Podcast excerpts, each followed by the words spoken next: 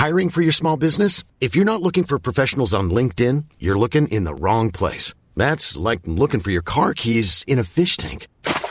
LinkedIn helps you hire professionals you can't find anywhere else, even those who aren't actively searching for a new job but might be open to the perfect role. In a given month, over 70% of LinkedIn users don't even visit other leading job sites. So start looking in the right place. With LinkedIn, you can hire professionals like a professional. Post your free job on linkedin.com slash people today. The FT. Welcome to Banking Weekly from the Financial Times with me, Patrick Jenkins.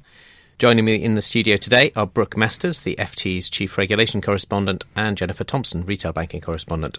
In this week's podcast, we'll be returning to the issue of payment protection insurance as the bill for mis-selling the product tops 11 billion for UK banks. We'll also look at the SIFI surcharge. This is the amount of extra capital that will have to be held by certain global banks.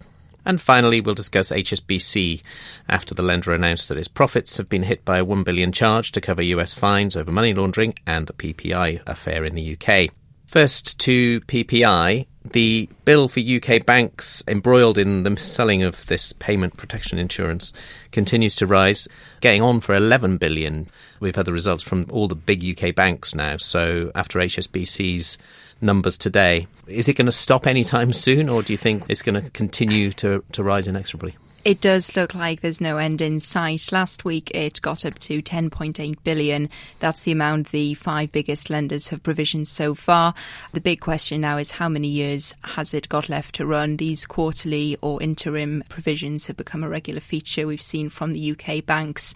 Some data from the FSA and the Competition uh, Commission suggests that customers have handed over at least 34 billion pounds to pay for this type of insurance. Now, that's not to say all of that was missold, of course, but it does give an idea of the scale. You know, 10 billion, it's obviously less than a third of that, and that doesn't even take into account the products that were sold before 2001, which could run into several more million, if not billion. So, yes, it does look like for the banks there's more pain on this yet to come. The numbers we've been talking about obviously exclude the charge that HSBC took today, which was another couple of hundred million. So the overall amount is, as you say, continuing to rise pretty fast. And I think most banks are saying that the kind of pace of new claims from people who claim they've been missold certainly hasn't started to fall. At best, it's kind of leveled off, but it's still coming in thick and fast. No, absolutely. I mean, the banks have always said that it's been very difficult for them to accurately gauge the amount they provision for this because of the fluctuations, sometimes just to do with the season, at other times you know, because people might have heard a little bit more about PPI in the news, the kind of volume of complaints coming through. One interesting thing we did hear um, this week from Stephen Hester at RBS was that he said there's been no historical precedent for this kind of mis-selling scandal before. And obviously, when it's got years and years and potentially billions left to run, getting those kind of metrics is going to be important for the banks themselves to take a more proactive role on saying it is going to cost us this amount. And it'll obviously be very important for shareholders to, to learn about that as well. Just a, a final word on that in terms of the rankings of the banks. Lloyds is still way out there accounting for about half of the provisions taken so far, and that's because they had the biggest market share of this type of product. Absolutely, yeah. I mean, Lloyds they've currently provisioned 5.3 billion, following their further 1 billion provision last week, and that reflects, as you say, their market share and also you know how the policies were you know quite aggressively missold by them in the years. Yeah, and as we've reported, actually, Lloyds seemingly trying to learn the lessons of that by changing the way like some of the banks, that they compensate, or rather pay their branch based staff to not over enthuse them for selling these types of products in future. We should move on to the second topic SIFI surcharges. Now, as regular listeners will know, these are the capital surcharges that regulators have imposed or are in the middle of imposing on the biggest banks around the world, systemically important financial institutions. Brooke, you revealed last week the full list of who's going to have to pay what what happened is the Financial Stability Board finally came out with its first official estimates of who's going to have to pay what. We have been reporting all along off leaked drafts the way it was going to be. And what's been really interesting about this is there are now 28 banks in the firing line. They dropped Dexia, which got restructured, and Lloyds and Commerzbank, both of which are deliberately trying to refocus as domestic banks, so they're no longer systemically important and global. On a global basis, yeah. We should say that these are actually G SIFIs we're talking about, aren't they? Global, systemically important financial institutions. Right. There will also be domestic SIFIs as deemed by their local regulators. That is in correct. Due course. Yeah. But the 28 big banks left on the list, to replace the ones they dropped, they added BBVA of Spain and Standard Chartered, who were each assigned the lowest possible surcharge of 1% on top of the Basel III minimum of 7%. Just a, a quick thing. There's, there's, always been a kind of disagreement between different banks and, and commentators over whether it's a good thing or a bad thing to be deemed a G-SIFI because there's the argument, obviously, that on the negative side, you have to hold higher levels of capital, but on the positive, arguably, you are deemed well, it's a kind of almost a, a, badge of honour, but also it maybe gives you more explicit government support, really, in terms of crisis. I think there's a lot of sense that it's actually more positive than negative at this point if you can keep your surcharge low enough. For example, right now, the French banks, I think, are very pleased that all of them, their surcharges dropped a bit because yeah. they have carefully delevered and gotten rid of some of their highest risk assets, which carry the biggest surcharge.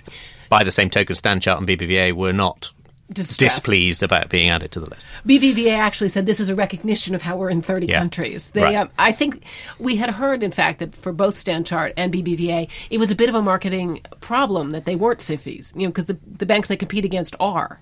So, in practical terms, though, this means, I suppose, very little for the time being because A, the 7% Basel III requirement doesn't come in for some time. It starts to be introduced from next year gradually. But at the moment, I guess all the banks are on target to be way ahead of what those minimums are anyway.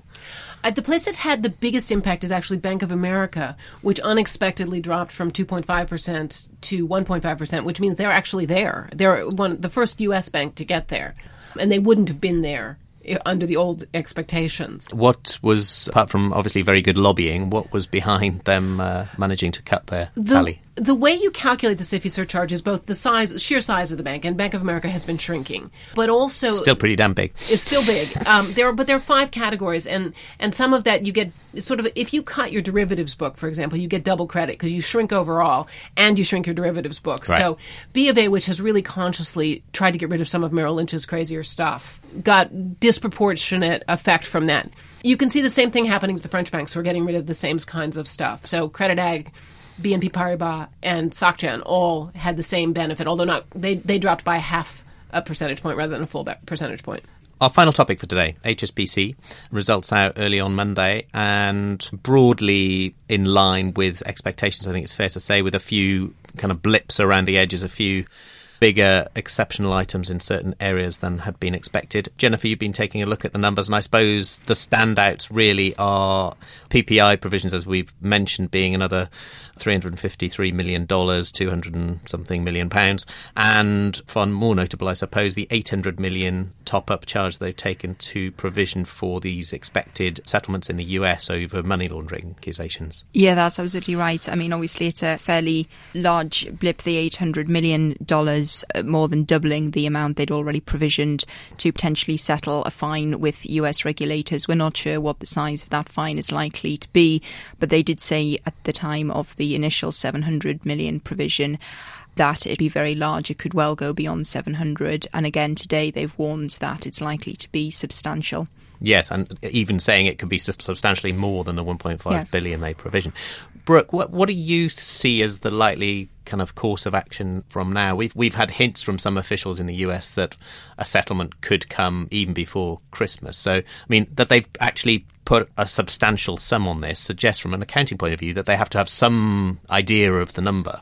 It would certainly make sense that they're trying to get it done in this calendar year. Hmm. Because if you've provisioned in this calendar year, you want to use it in this calendar year. Otherwise, it becomes problematic. And I guess they would also be keen to settle it from their point of view before any US administration change happened on the back of a, a US election. The U.S. side would like to get it done before there's a turnover. But remember, turnover in the U.S. is not actually on January 1, it's on January 20th. And so they have a bit So more they time. bit they more could time, allow but- it to they could allow it to bleed over. But from an accounting point of view, it, in general, banks tend to provision in the quarter before they announce the actual settlement because it just makes more sense from an accounting point of view. Our understanding is that they took a 700 million charge, I think it was in Q2, at which point they knew it was going to be a substantial issue, but they hadn't at that point talked to US officials in any great detail at all about the amounts concerned. That's what's changed. That's why they've kind of doubled basically what they've got. They've had conversations and they think on the basis of that, they can estimate what the total settlements more likely to be, although, as we said, could be substantially higher than 1.5 billion. That is obviously one of the things that's hanging over the share price, which slipped a bit today. In terms of the underlying results, though, Jennifer, looking pretty encouraging, especially in their heartland kind of emerging markets business in Asia, thriving. Their underlying profits have more than doubled, but there are still a couple of black clouds on the horizon. They raised their PPI charge by $350 million, taking it to just under $2 billion. And also today they revealed that more job cuts could be on the horizon. They'd set a target for shedding around 30,000 staff, which they have done over the last 18 months, but some of those have come from divestments, which means that potentially you've got another 10, 15,000 job cuts waiting to happen over the next year or so. I guess from a shareholder point of view, that might be seen positively in the sense that in terms of their important cost income ratio, that gives them a little bit more leverage to to come down on that number. I think on an underlying basis, they're down to about 54% compared to a target that they had of 52. They've said today that when the targets were set, they had a brighter outlook for particularly eurozone economy and uh, the global economy more generally, so that any advance from that 54 below 52 is really unlikely to come very much from the revenue side, which is now looking bleaker. But maybe from those further cost cuts. So that'll be something I'm sure um, the market will be watching very closely. On the impairment side, I suppose there's generally good news because we're seeing globally really a fall in HSBC's impairment charges as partly as they kind of pull back from their troubled US operations in credit cards and subprime lending. But that's not the case everywhere. Yeah, I mean, overall at a group level, their lending is looking safer. But in Brazil, what we're seeing is loan impairment charges on the rise at the same time as revenues are slowing, so they're not getting the benefit offset by that. Yes. So I guess that's an, another key point that people will be watching. The share price, as I said at the beginning, has dipped slightly, but I suppose compared to the other UK banks, which all of which reported last week, HSBC still looks by far and away the, the strongest performer, and certainly in terms of a UK presence. I'm excluding Standard Chartered from that equation, I suppose. How would you compare the relative performances of all the banks? I suppose shareholders might see a fillip mimicking that of a global peer like UBS last week, you know, in common if they're retrenching. It might give a, a sort of some benefit uh, there's that they shed more jobs and crucially it'll be you know, getting their return on equity hopefully up, which also took a sharp hit um, on the results today. That's it for this week. All that's left for me to do is to thank Brooke and Jennifer for their contributions and to thank you for listening. You can keep up to date with all of the latest banking stories at ft.com slash banking. Banking Weekly was produced by Nalini Sivathasan. Until next week, goodbye. For more downloads, go to ft.com forward slash podcasts.